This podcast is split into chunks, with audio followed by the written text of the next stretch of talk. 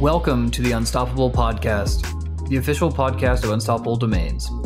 Join us each week to hear from leading experts in the exciting new fields of blockchain, cryptocurrency, and the decentralized web, where we talk about the future of the internet and what that means for humans like us.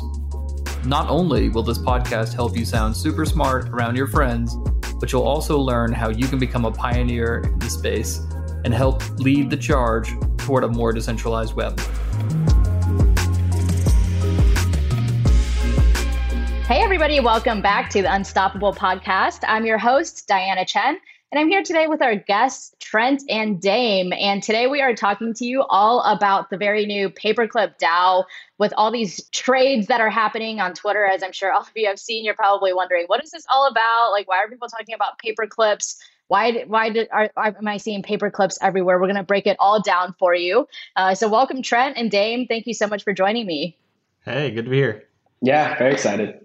Awesome. So before we dive into Paperclip DAO, I would love to have the listeners understand a little bit more about your background and some of the projects that you're working on right now so they know who they're listening to. So Trent, do you want to kick us off and just give us a little background into like how you got into crypto in the first place and then some of the things that you're working on now? Yeah, absolutely. Um, so I was a art history major in college and then did some advertising. So I've always loved like being at kind of the intersection of like the economic transactional layer of society and like the cultural layer of society and like that intersection has always been been really fun to play in. Um, I got into crypto very early 2019, just when Compound and DYDX were coming onto the scene. Um, my brother Brock, who's a fantastic engineer, we started to build out some concepts around yield aggregation in those very early days. Um, kind of ended up moving to some more MEV type strategies, just doing weird hacky stuff around you know liquidations, arbitrage, other random uh, random stuff like that.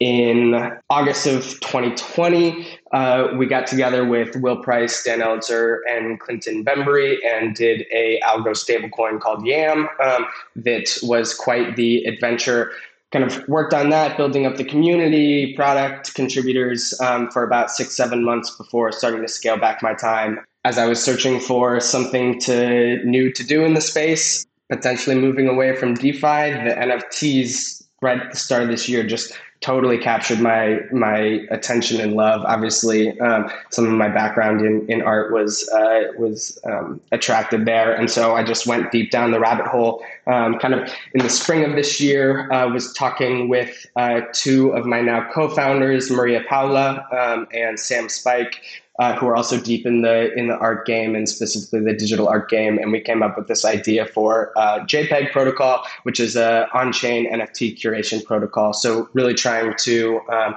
foster more cultural infrastructure for the space with this permissionless protocol that allows curators to come on and create curated exhibitions of kind of any NFTs that they that they would like. Um, which you know, as we'll get into with Paperclip DAO, I think there's some really interesting elements of like the cultural narratives that are associated with these um, with these various projects that have been around since you know the archaeological 2017 days all the way up to kind of the proliferation we're seeing now. Um, and so I really think something like Paperclip that is helping to promote those stories and that, that kind of like more cultural context is is something really uh, really important for the space.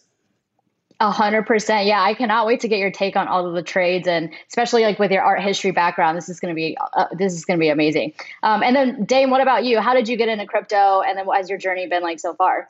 Yeah, um, I've sort of been observing crypto for probably like, you know, 10 years now, ever since Bitcoin came on the scene, but never got involved in it. Just watched the headlines and followed along with it. Um, never was something that I felt like I would ever get into because it didn't look like there were people like me in that space. And I was just like, that's not for me.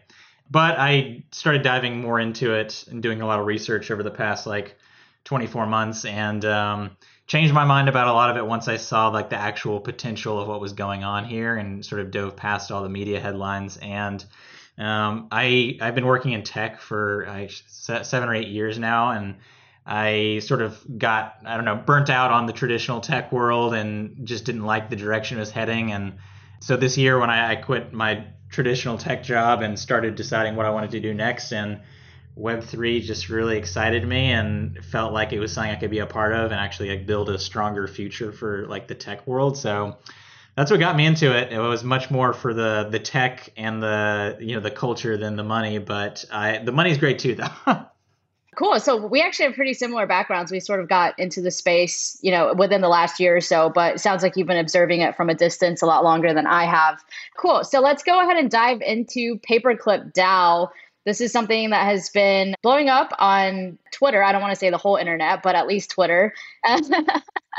maybe soon, maybe soon. And so this all started with, uh, if you guys remember, this guy called Kyle MacDonald back in like 2005 or something, or yeah, 2005, like wrote a a blog post about this experiment he was doing where he started with a red paper clip and then he kept trading it for bigger and better things until he ultimately got a house basically for free, like from this red paper clip. So, Matt Stevenson, who uh, you all heard on the podcast in the past, he was on an episode uh, 62. He had this brilliant idea of basically replicating that experiment in an on chain way. And so, Dame, do you want to give us a little bit more background on what Paperclip DAO is and like what this whole experiment is about? Yeah, totally. Well, I mean, it, I mean, it's definitely very, very similar to the original experiment from back in 2005. Our goal is like doing the same basic thing, but with NFTs and probably trading up to something a lot higher than a house. Um, the first round of our trades, like we, it, this thing was put together really quickly in some ways. Like I've only been involved in it about a week now, but so much has happened within that short span of time. Um, we did our first trade last night and I'm pretty certain that like the thing we traded for, like probably if not now or in the future, is probably going to be worth multiple houses. So we sort of already started with a house, um, but we've got really big goals of like the the final NFT that we're trying to eventually hit. Um, and so we yeah we're starting our trades and we're going to try to be doing a trade you know every few days and see how long it takes us to get to something really big.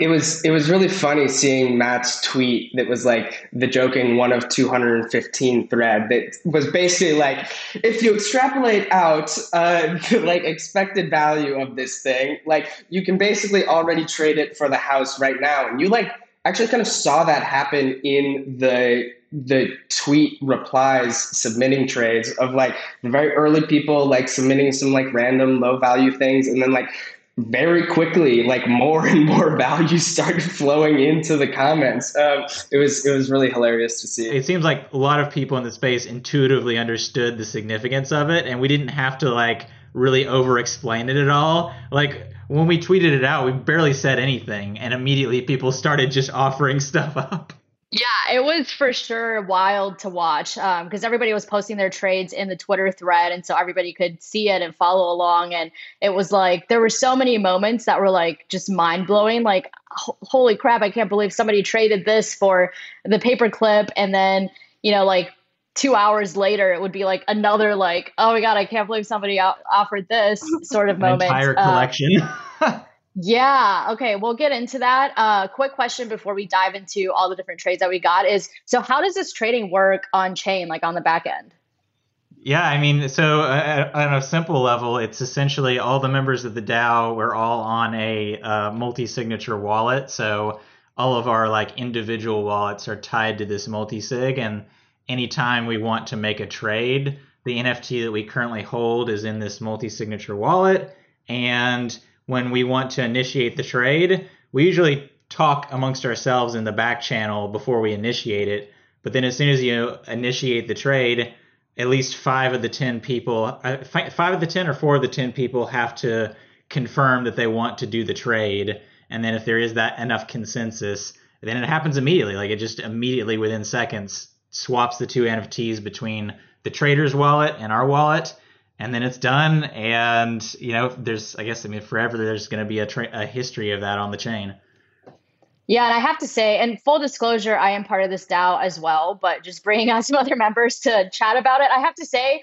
this was my first time using Gnosis and like just figuring out how all of that worked. And uh, the process was like surprisingly intuitive. I thought I was going to have to to like do a lot of learning to like make it work but you just you sort of just connect your wallet you log in it's already there i mean of course other members of the team like got everything set up so there was work to be done um, but all i bless, had to do bless matt yeah all I had to do was just connect my wallet and then choose my like vote on what I wanted and then click submit and that was it. So it's pretty straightforward. Yeah, it was like on chain voting. It was really cool. Yeah, it was super cool. A lot easier than driving to like wherever that Kyle MacDonald guy tr- didn't he drive like all across the U.S. and Canada Yeah, to something like make that. these trades? Yeah, uh, Well, we also got to call out zero X Mons and SudoSwap because I think this is such a cool piece of tech that, like, also. I know they've been doing some various trades. I think this is such an interesting use case for the SudoSwap tech, and like I knew that there was something there, but uh, I like hadn't really quite figured out how it was gonna, you know, make sense as a as a technology that was gonna be used in, you know, in interesting ways. it's cool that there's so many like projects and protocols right now that like maybe aren't even like being heavily used and they're just waiting for like the right project to come along to like fully take advantage of how good they are. yeah, hundred percent. And Zero X Mons is just such a rogue rogue genius in this in this NFT space, man. He is just doing so much incredible incredible work. Um, so I'm pumped to see that this is uh, this is happening on something he's built. He's even got involved in the sense of like he's helping sort of customize the the UI a little bit to some of the needs that we have. So he's very on board with it as well. Yeah, Yeah. Yeah, it's been awesome just seeing everybody like step up and build really cool stuff and jump in and help wherever needed. I can't believe how fast we moved too. It was literally like it all happened within over the course of like 24 hours. Like setting up all of this, like pushing it out on Twitter, getting all these trades in. Everything happened in like 24 hours and it was crazy to see. All right, cool. So let's go ahead and dive into the trades. I think um, why don't we just go through like chronologically in the order of how the trades were submitted to us. The first trade was actually uh, Maria Paula's, who you're working with, Trent. She submitted a trade before we had even announced like what we were doing. Like I think she just like found the Twitter and was like, "Oh, there's like a SudoSwap link for trades. Let me go trade." With no idea of like what she was going to get in return, how this was going to like how this was going to benefit her or anything. And so she submitted a trade for this simulacra. Am I saying that right?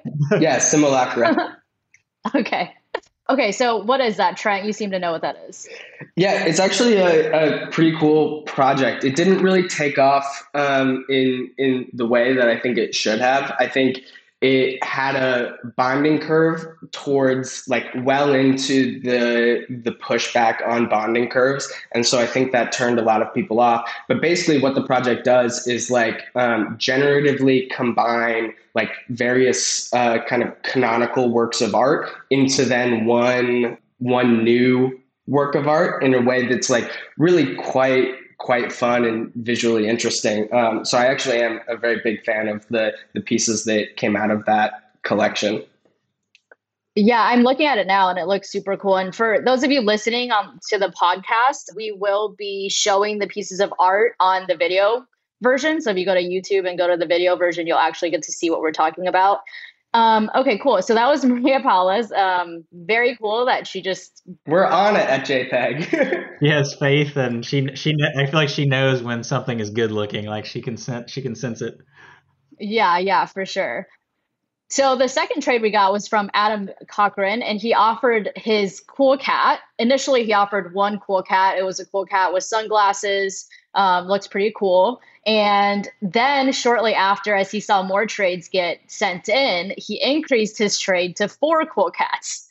Most people listening probably know what Cool Cat is. That's a newer project that's really been blowing up recently. Either of you want to, you know, talk a little bit more about the project, or the, maybe the if you know the backstory. I actually don't know the backstory of the project, so if you know that, want to share it, that'd be great. Yeah, do you know what it is, Trent? I, I know I know the, the project, but I I've heard it has like a quite a bit of a backstory. Like the guy who's been working on it has been working on it for many years. I did not know that. I put that in the realm of uh, like NFT projects that I just have Yes, a hard time no. getting into because I agree.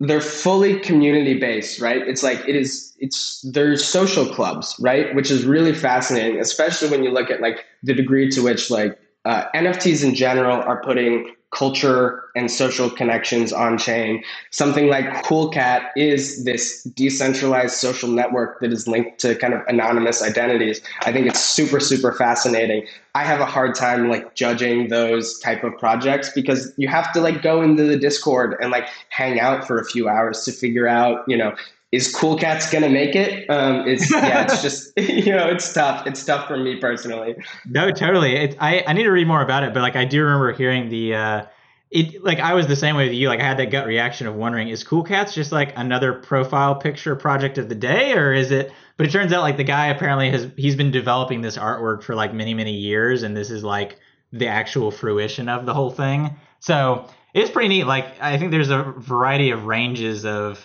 like depth to these like community profile picture projects and some of them have a bit more like weight to them than the other ones which is interesting. Yeah i'm totally with you guys that it's sort of like a it's sort of like a gamble right? You just have to think like i don't know like really what the thought process is. Like my thought process is like do i like how this looks? Is it a cute animal that i can get behind? If yes buy. If no skip so it's not a very scientific process at all I think unlike you, Trent, like because I don't come from an art background, I don't know how to judge like actually valuable art. So for me, I'm almost like more into the community and social club aspect of it than the art itself, just because like I don't have the knowledge to be able to determine what's good art and what's not. I just love that like communities are now forming around like even art itself, like even some of these things that are more artistic, I guess. Before all these things happen, it was sometimes hard for like an artist to create a, a community around their work. But now, like with all these tools and technology that we have, it's I don't know. I love to see every individual artist now can like make an actual like club for their people, which is I don't know. It's, I love that. It's great. Yeah, Dame, I was actually going to get your take on like what you think about this whole like social club movement because you run community at um, at Rainbow, right? So that's like your that's up your alley. yeah, it's I don't know like I I think it's interesting because what I what I sort of see like the direction like the internet is moving in is like all of these small micro communities with even to some degree their own economies that can sometimes interact with one another and you can find like the communities that you love and that are right for you. I think one of the things people hated about like Facebook and the, these larger things is you were on there with all these other people and it was a very homogenous place that you couldn't really customize to your needs. Whereas now like you know projects like Blitmap and you know jpeg and you know now paperclip dao you can form like your very own niche community that has like a core sense of values you know mission. And it can all be based around artwork too. Like i'm you know trent and i are both in like the Blitmap community and that's very central and core to the community is the art. Like that's what all brought us together. And now we're you know fr- we're friends through that and like we're continuing that project and building it out more. So it's all that you can build on top of an artist's work to make something even grander. So that's like really exciting to me. All right so back to this cool cat back to adam cochran's trade for his four cool cats. Okay so he went from one cool cat to four cool cats and then it didn't end there because then he upped the ante again and he submitted a, a collection of 14 different NFT pieces. I don't know that we need to go through all of this, but uh, do you want to? I, I mean, I'd love to hear your thoughts on, you know, just overall thoughts on what you're thinking about this. It was very badass. Um, it was and like and like really really well curated. That's something very near and dear to my heart. This this idea of curation and kind of adding additional context to to these works. But I just do think that that Adam did such a, a lovely job. I mean, obviously things like uh, I may I'll just do the very quick run through of like Hashmask, like yes, very much kicking off this this bull market. He gets into some of like the archaeological finds like Crypto Art Day, Mooncats, which obviously had like the beautiful Mooncat Rescue initiative, which like I love these moments that crypto Twitter enables of like kind of global coordination. It's so fascinating to watch when some meme happens like that. I mean, obviously, I experienced it very firsthand with some of the Yam stuff. It was much more fun with the Mooncat rescue. Yeah, I mean, hitting up some some of the innovation, like the EulerBeats, and even getting into like the unicorn token, which predated like talk about archaeological predated like the ERC 20 standard. So I just think it was such a, a good kind of crash course in where this NFT industry has like come from and like various points along its history. It's yeah, it was really a, a well put together collection. It was a phenomenal collection too. Like it almost felt like too good to part with. Like in some ways it was kind of intimidating. I was like, wow, he has taken a lot of time and thought to like curate this whole thing. And you know, I remember like even you know even after we made the final trade and uh, like he shared how he was like probably going to put it up for private auction, and I was like that is like a baller move and that collection is going to sell out. Like we need more of that kind of stuff in this space. Like we need more people to like thoughtfully put together different pieces because like people were people did that in like the physical world and the traditional art world all the time, but we just haven't seen enough of that yet in the NFT space and we're definitely going to be I feel like along the trading route of paperclip DAO like as the trades start escalating, I think we're going to see more and more of that curatorial type like offers because people are going to need to like think a lot more. I think Adam's initial one was like a great signal of like this is the kind of offer that you're going to have to be thinking about. You're going to have to be thinking about it with depth if you want to like continue to go higher and higher. Yeah, and I think something else too that people are going to realize is like it's not just about the monetary value of the NFT that you're offering up. You know, it's not like oh, trading, if I trade up my fish pen for, you know, a barbecue grill, like I'm obviously getting ahead because a grill is worth a lot more than a pen sort of thing. Like there's so many valuable NFTs in this world now that you you do need to have that element of narrative and storytelling and curation and, you know, paper clippiness, um, as to call it, to make yourself stand out. That was the interesting like difference between this project and the original project. Like the original one back in 2005 was very much based mostly on monetary value, and you know this one like ultimately we are going for some NFTs that have extremely high monetary value, but the route that we take to get there is going to be really non-traditional like for a variety of reasons. One like so many of these nfts they have some implied value there's different levels of like liquidity that each one has many of the offers we received like are probably way more valuable in some ways than the one we ended up actually going with. But to your point about narrative, we went through so many of the offers and narrowed it down to just a handful and we chose the two finalists were one NFT that really really captured the history of NFTs and was a legacy project that is very, you know, very respected. And then we also chose another one which was uh, a project that's really new and is still like in development and growing and has been building a community around it and kind of represents like the future of NFTs potentially because it's using one of the most recent NFT standards. So we had these two different, you know, past and future pieces that we were looking at as our final choice and you know, we ended up going with we, it was a very close vote. Like we voted as a DAO and it was split down the middle for quite some time and we went back and forth about it. Either one could have easily won maybe fate had it. We ended up choosing, you know, the future one. Uh, went with parallel, and it'll be interesting to see how that choice affects the subsequent choices. Yeah, for sure, for sure.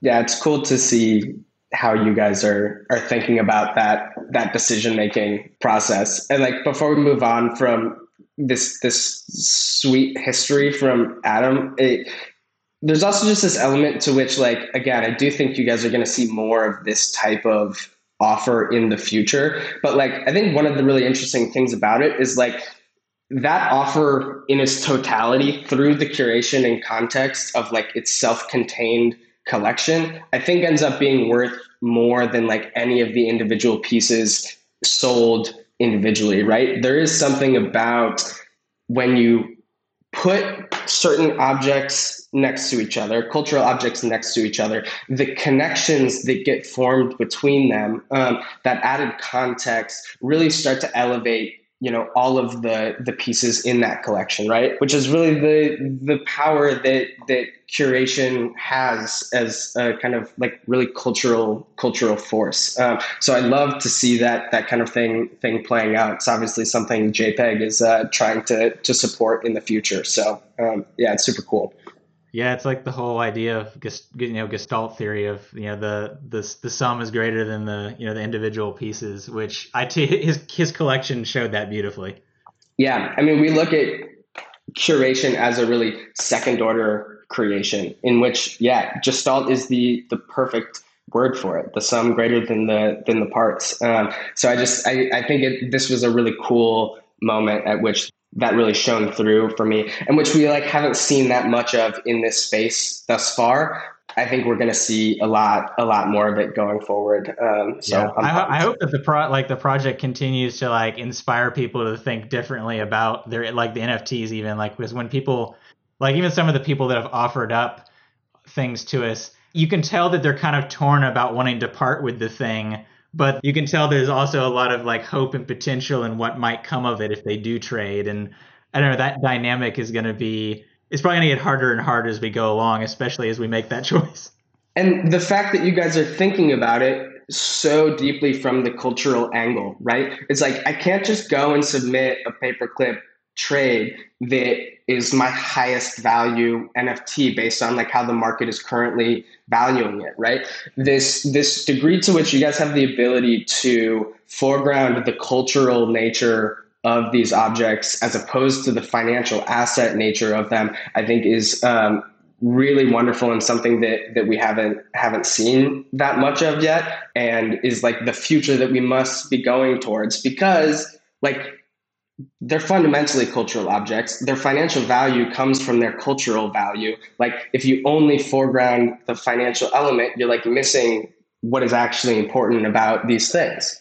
I think a lot of that credit goes to Matt, like the people that he helped form around this project. Like it's a very diverse group of people who have varying levels of years of experience in the field. Like Diana and I were kind of on the newer side, but we also have people like Matt Condon and all these other folks that have been there a long time.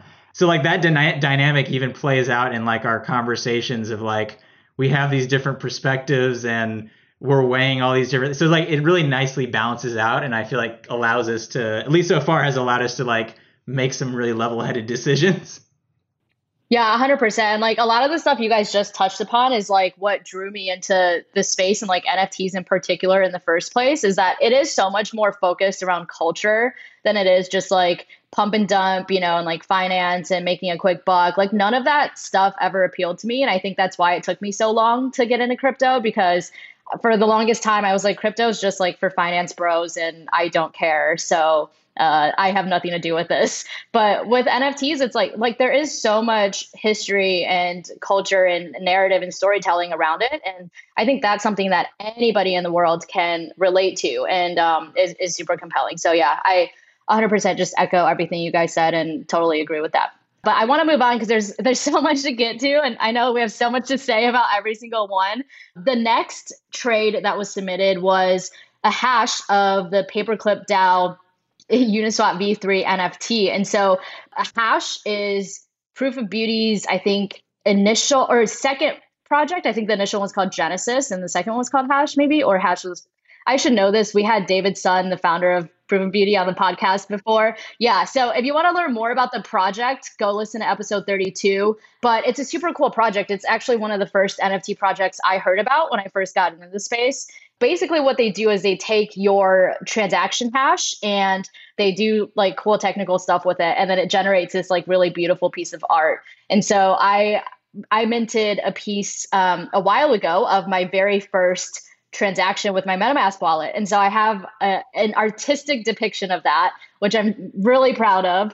But yeah i would love to hear your thoughts. Oh and so this was submitted and then very quickly thereafter another proof of beauty artwork was submitted, and this was for Beeple's first uh, first 5,000 days or first everyday's mint on chain. Uh, but yeah, I'd love to get your takes on the project as a whole or these these two trades specifically. This idea of being able to like own a moment and have it like represented in some really interesting way is very fascinating. Um, it kind of somewhat connects to some of the like meme NFTs that we've seen, whether it's um, you know overly attached girlfriend, kind of like all of these things.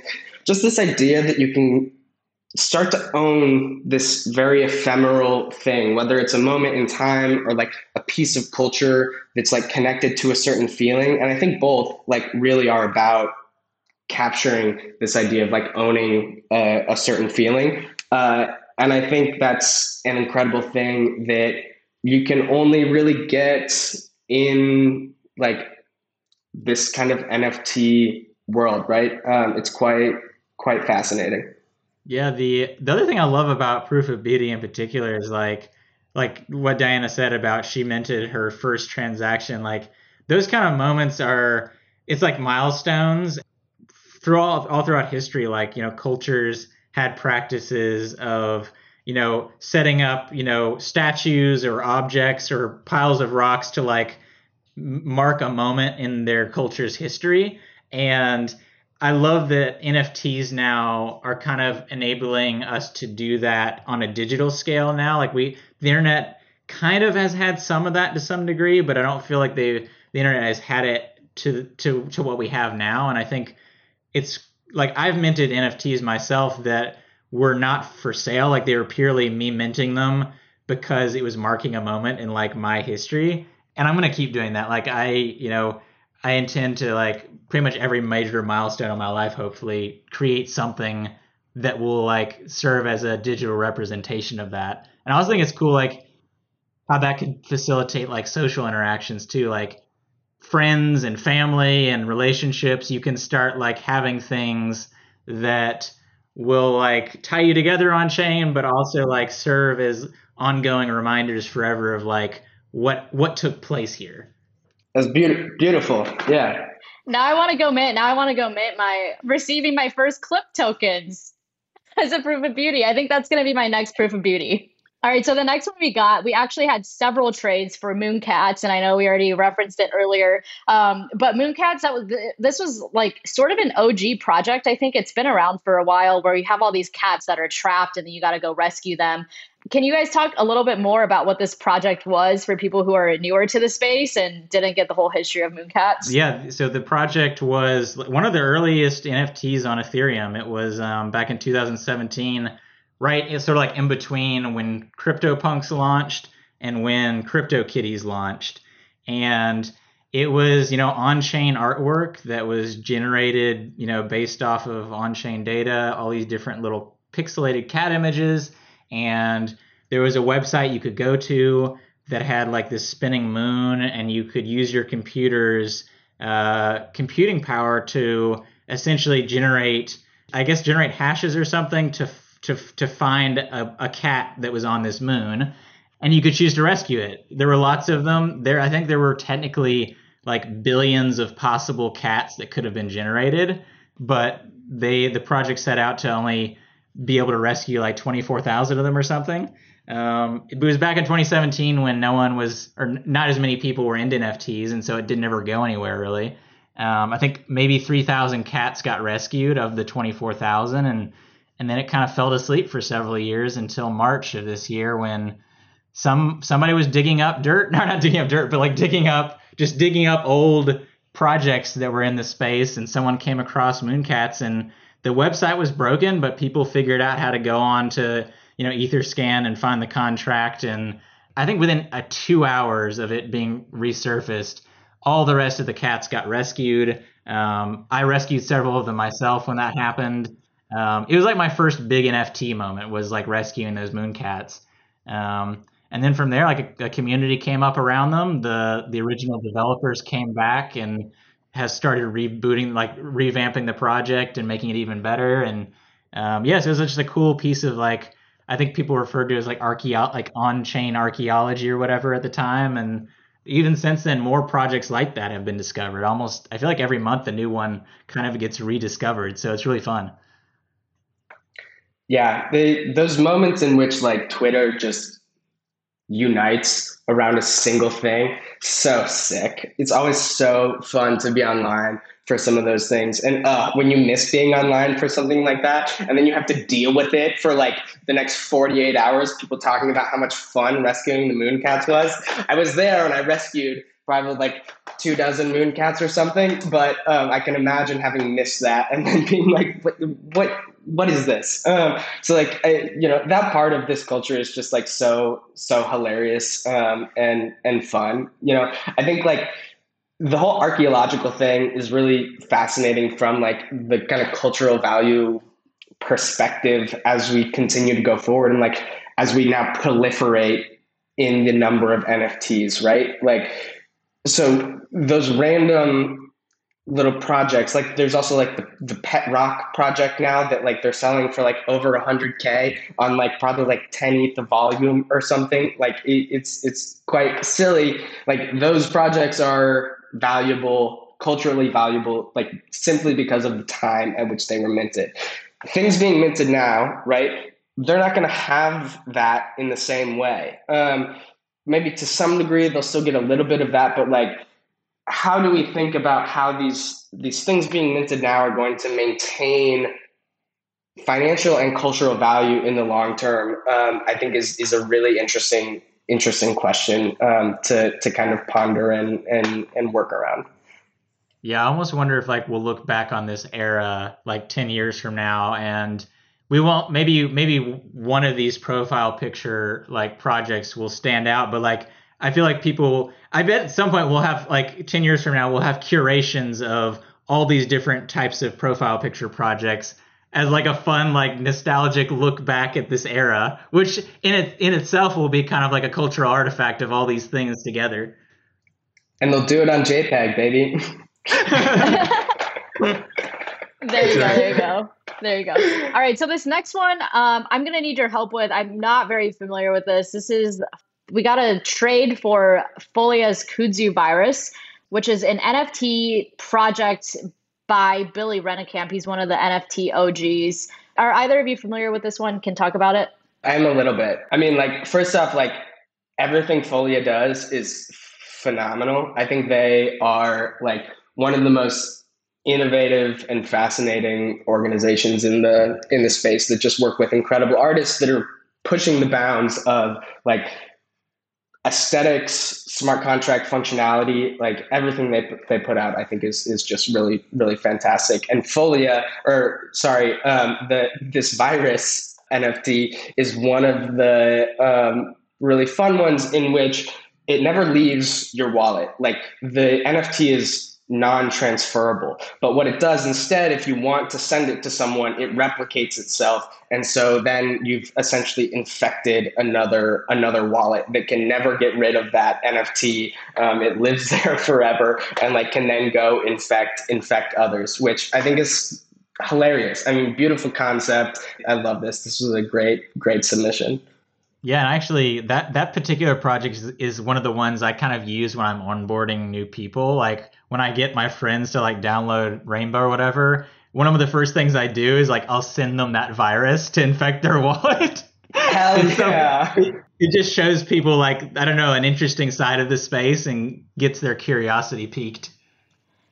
Yeah, it's such a creative idea. I, I really like that. It's so much fun. Now I'm kind of hoping that somebody will infect me because Drop you gotta drop your wallet for us. We'll we can yeah. infect it. yep, can definitely infect you.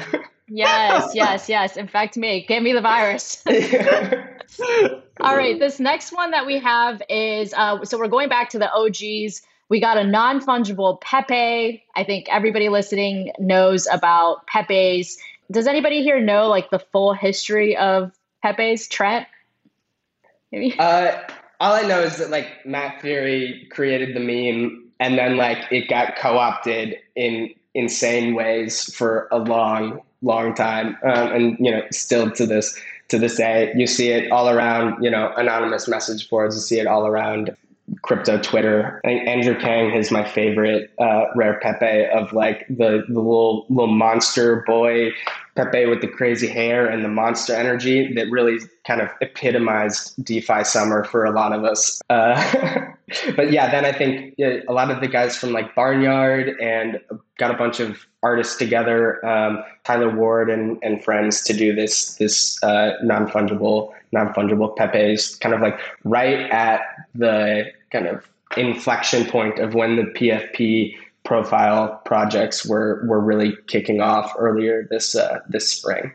And that was one of our finalists that we were debating uh, about making the trade with. And the Pepe was sort of like the NFT that represented the past, and then we had a, the parallel universe was like the one that represented the future. And so uh, Pepe was definitely up there. I mean, Pepe's are what's the floor for Pepe's now? I don't even know. It's got to be high. like it's pretty high. Yeah. yeah. It was definitely one of the more valuable ones we got. Yeah, yeah, 100%.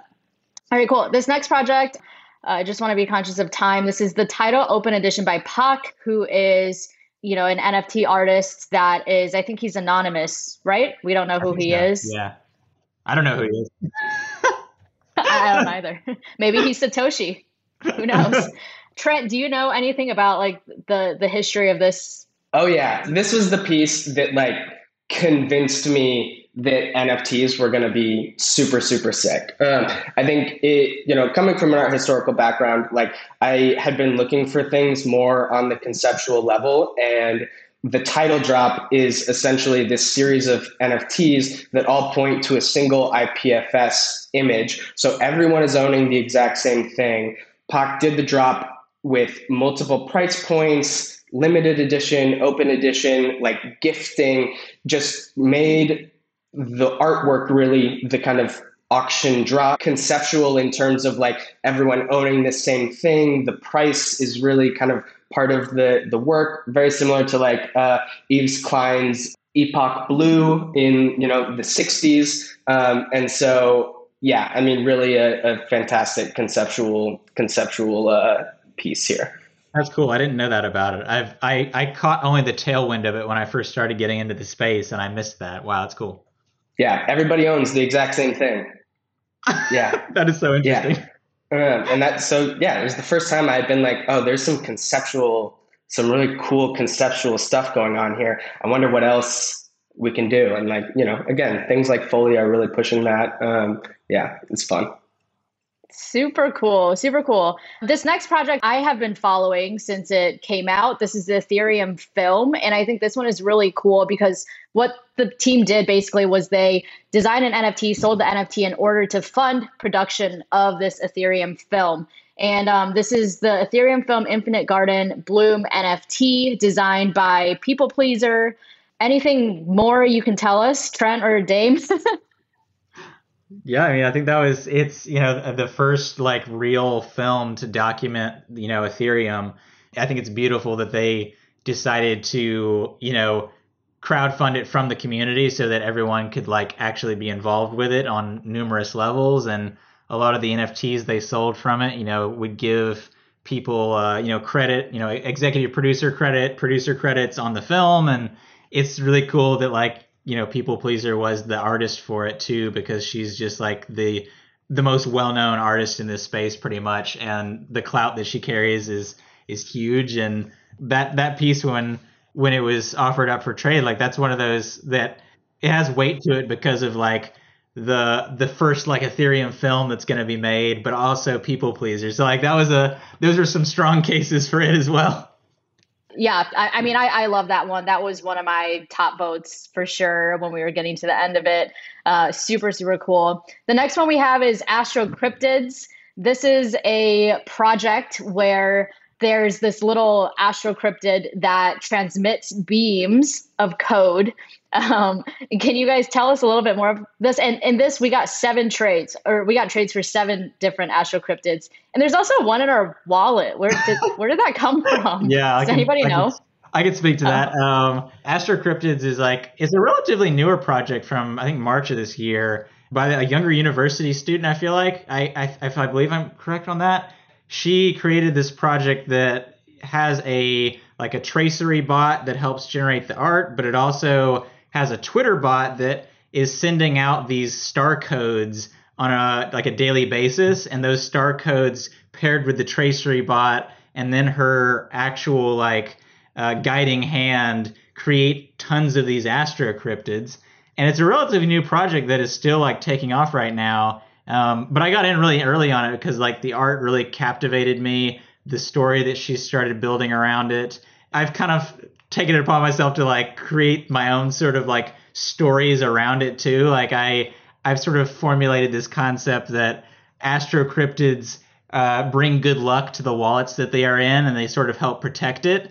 And so when Matt had me join, you know, he knew this about me and the and the project, and so he asked me to send one to the to the DAO wallet to act as like the guardian of the wallet. So that was a fun like little just playful thing that we did to like kick off the project. That's so fun. I'd seen this pop up once or twice, but I haven't actually investigated. I'm very intrigued. Um, and I love this little lore of like, it's your little wallet, it's your little wallet sprite protector. I, I'm like, oh, I'm, I want a little wallet good luck charm. I'm going to go get one.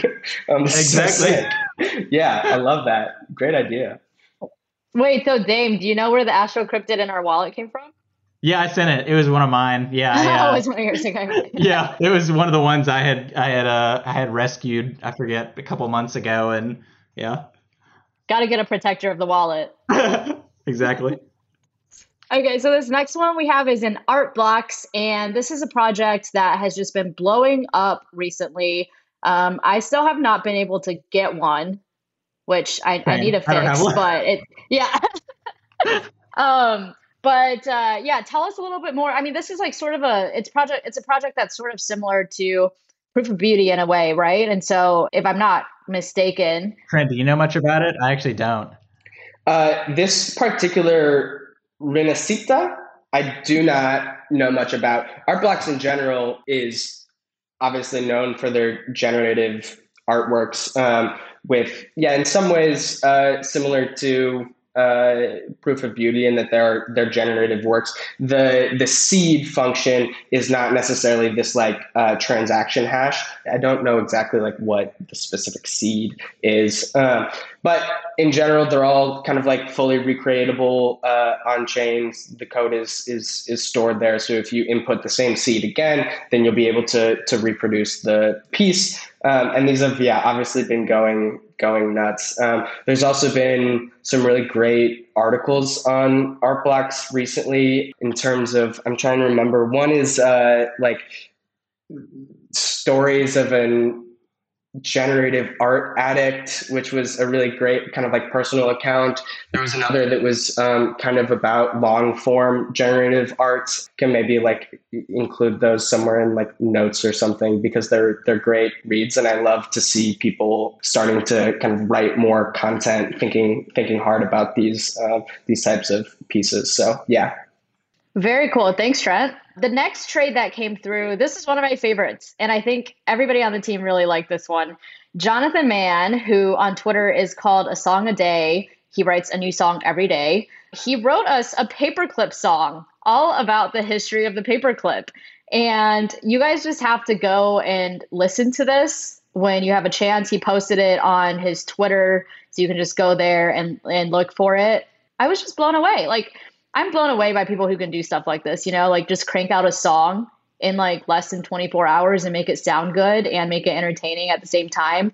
And he had to have done some research, like a, a lot of research on this song because he gave the full history of the paperclip which I don't think anyone just knows the history of the paperclip off the top of their head. I remember, I think it was at one point the day before, or like within the 24 hour window that we had for submissions, he tweeted at our account and said something like, how long do I have?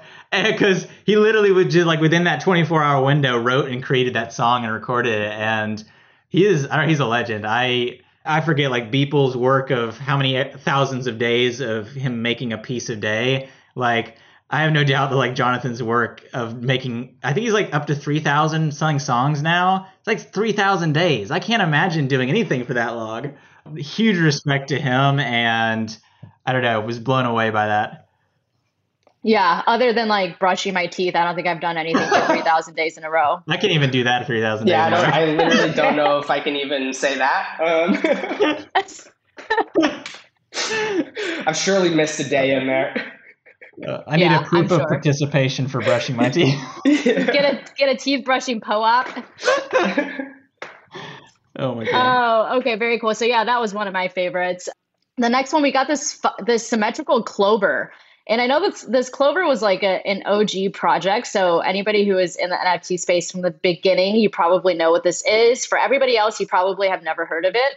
I don't know that any of us really knows the project that well, but does anybody Trent or Dame want to give a stab at it? Okay. It was it was cool though. I went to the website and it does look really interesting. I um I've been I want to now that I've discovered it through this project, I am definitely going to investigate it because I have a I have a taste for like the older kind of things. So um, definitely worth linking to it though in the description. I bet. Yeah, 100%. So all I know is there were only 55 of these ever. Um, it's got it's symmetrical in both diagonals, x and y axes. That's all I got. Yeah, I think it's going to be interesting if like you start to get a lot more historical pieces submitted here, like particularly in that like like 2018 to 2019 timeframe, because like the 2017s get a bunch of attention. Everyone's kind of familiar with like uh, you know a lot of the the 2021 2020 type stuff. But like that in between time period seems like it's like really under underappreciated underrepresented. And i bet some things start to start to surface. Even on the uh, the Mooncats project, like most of the cats were rescued in either 2017 or 2021, and there were only I think there was only two cats rescued in 2019 which makes those two cats like the rarest of the entire project just because they were the only ones rescued that year. I don't know, love, love little things like that. Yeah. Yeah. Interesting facts. I didn't even know that.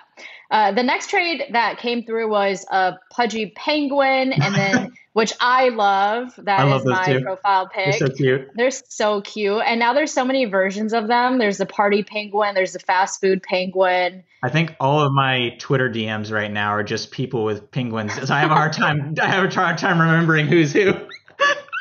you got to remember me by my outfit. so we, we got a, we got a pudgy penguin, we got a Meebit, we got a Bored Ape. Uh, let's just breeze through those since we've already talked about these NFT avatar PFP projects. The next one that came through was uh, this is actually really interesting. So this trade included all three NFT standards an ERC 20 and ERC 721 and an ERC 1155. Uh, and the ERC 20 was an XMON, ERC 721 was an Art Blocks, and the ERC 1155 was a parallel. Well, we've already talked about art blocks and then parallel. So I guess we should talk about that. So either Dame or Trent, do you know the the history behind it, or give us a little bit more information about yeah, the project? I, I don't know the full history of it, but I do know that like it some of the people work it's a it's basically a sci-fi digital card game that uses NFTs. Every card is an NFT and it's it's in develop right now with I think the beta launching next year and so a lot of these initial like card drops they're doing help fund the game and get people like start building the community now. Uh, I know some of the people that are on the team have worked at like major, you know, card game studios, like behind Magic the Gathering, stuff like that, I believe. Um, so they have lots of years of industry experience. And now I feel like there's some projects that have attempted in the past, but like this feels like the like the first like really legit card game that is going to occur on the blockchain and like and really have widespread adoption. Um, so like that's that kind of that kind of like I guess encapsulates it in a nutshell. But apparently the the cards use the new ERC one one five five NFT standard. So that set that we were offered sort of gave like a nice sort of snapshot of like the history of NFTs in this small tiny little collection. And we almost we did consider accepting that offer just because of how simple and beautiful it was. Um, so yeah. Yeah, and again, like from a tech perspective, just like very cool thing. Zero X Mons, like well done to to build um, this this technology. I think it's so it's so fun. Um, and then yeah, with Parallel, I mean Palmer, who submitted the the big parallel has been trying to parallel pill the community for like months now. So it's cool. It's he's he's done a phenomenal phenomenal job. Um, and it's just it is really interesting how some of this nft stuff is like basically fundraising and building community like in order to kind of collaboratively create a thing. I think that's that's really a, an interesting interesting potential of the nft space I also love the parallel one in particular because in terms of like the future of NFTs, I do think that like a lot of mainstream adoption is probably going to come in the form of games and things like that. So I feel like a card game has the potential of bringing in a lot of people that have never used NFTs before. So like it'll be interesting to see what impact that has.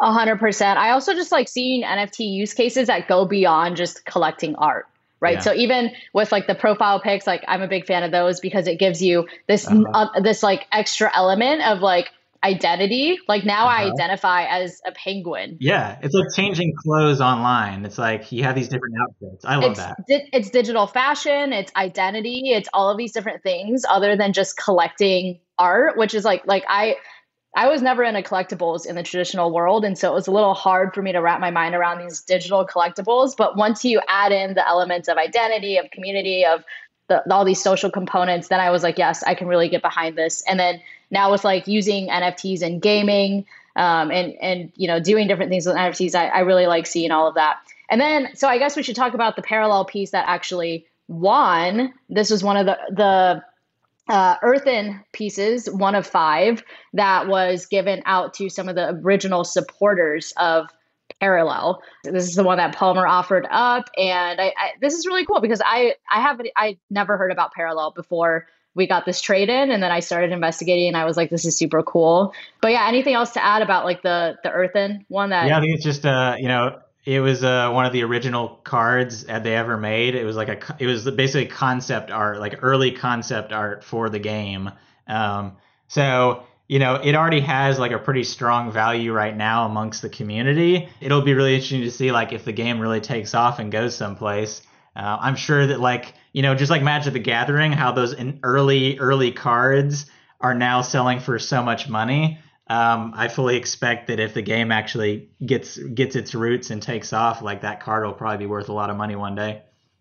Yeah, hundred percent. Um, and then I realized I skipped one. This was a trade that we got. It was we were given a choice actually between either a rare one of twenty seven XCOPY piece from an obscure NFT project from back in 2018 or a Zero X Mons named Maznaf and their unique sound. Do you? Yeah. I don't know anything about uh, that one. I I don't either. Trent, do you know anything?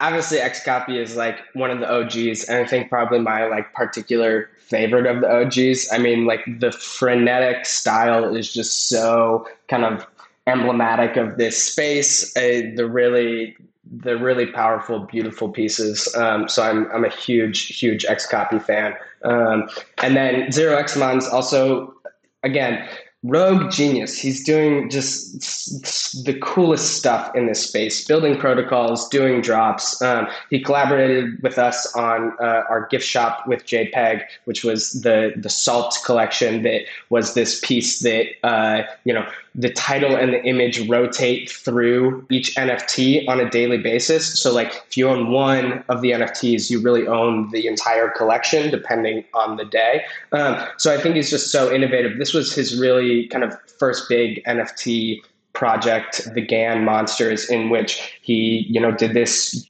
GAN generated uh, something neural network, whatever. You hear a lot about it, um, and he actually allowed for it to be put on chain. So it's like it's combining this this GAN artwork that that people love with some on chain elements to it, um, using GPT three to create backstories and names for all of the the the creations. Uh, so I think it's a, and I think he was actually the first one to do anything GAN related on chain. So really like sweet, sweet collection. That's awesome. I I didn't know any of that. Maybe we should have done more research, Dame, before uh, phoning up. Lessons learned for round two. There's just yeah. so much depth to this stuff. Like you could keep going down and down and down and discover something new constantly. It's so fun. A hundred percent, a hundred percent. Well, thank you so much for going through all of these with me. I learned so many new things from this, this conversation. Thanks, Trent, the art historian here and yes. the NFT historian. awesome. Awesome. Any final thoughts from either of you about just like this project or the space as a whole? Any anything you want to share? I love the the concept. I find it so interesting. I wouldn't be surprised if we see more of this type of thing. It's a really interesting model of the collector DAO that we haven't seen before. Like this idea that you don't have to like you know put a bunch of money into to get this. You can kind of um, you know just start to trade to build the community and the and the treasury. I think it's um, a very cool, innovative, innovative model. I'm curious to see kind of where it where it goes in the the long term. Um, so hats off to you guys for doing that. Um, definitely appreciate you having me on and getting to to jam on all of these fun submissions. Uh, I'm very excited to see how the project progresses. Thanks, Trent. Yeah, likewise. I'm glad to be here and talk with y'all about it. Uh, I think even trading is kind of a form of curation because at the end of all this, like to Trent's project JPEG, like at the end of this, we're kind of kind of have a curation. Like all the all the tokens that we traded will be kind of like a collection spread amongst all the people that participated. Yeah, for sure. All right. Well, thank you both so much for joining me. I know this is like a last minute get together, so I really appreciate you yeah, no making the time. And uh, thank you, everybody, for tuning in. Hope you learned a lot about NFTs and uh, heard about some new NFT projects to go check out and go down the rabbit hole on. And we will be back again soon with another episode of the Unstoppable podcast.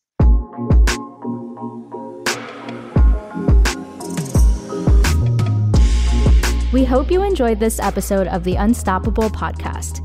If something we said today resonated with you, please rate, subscribe, and download our podcast and share this episode on social media with your network.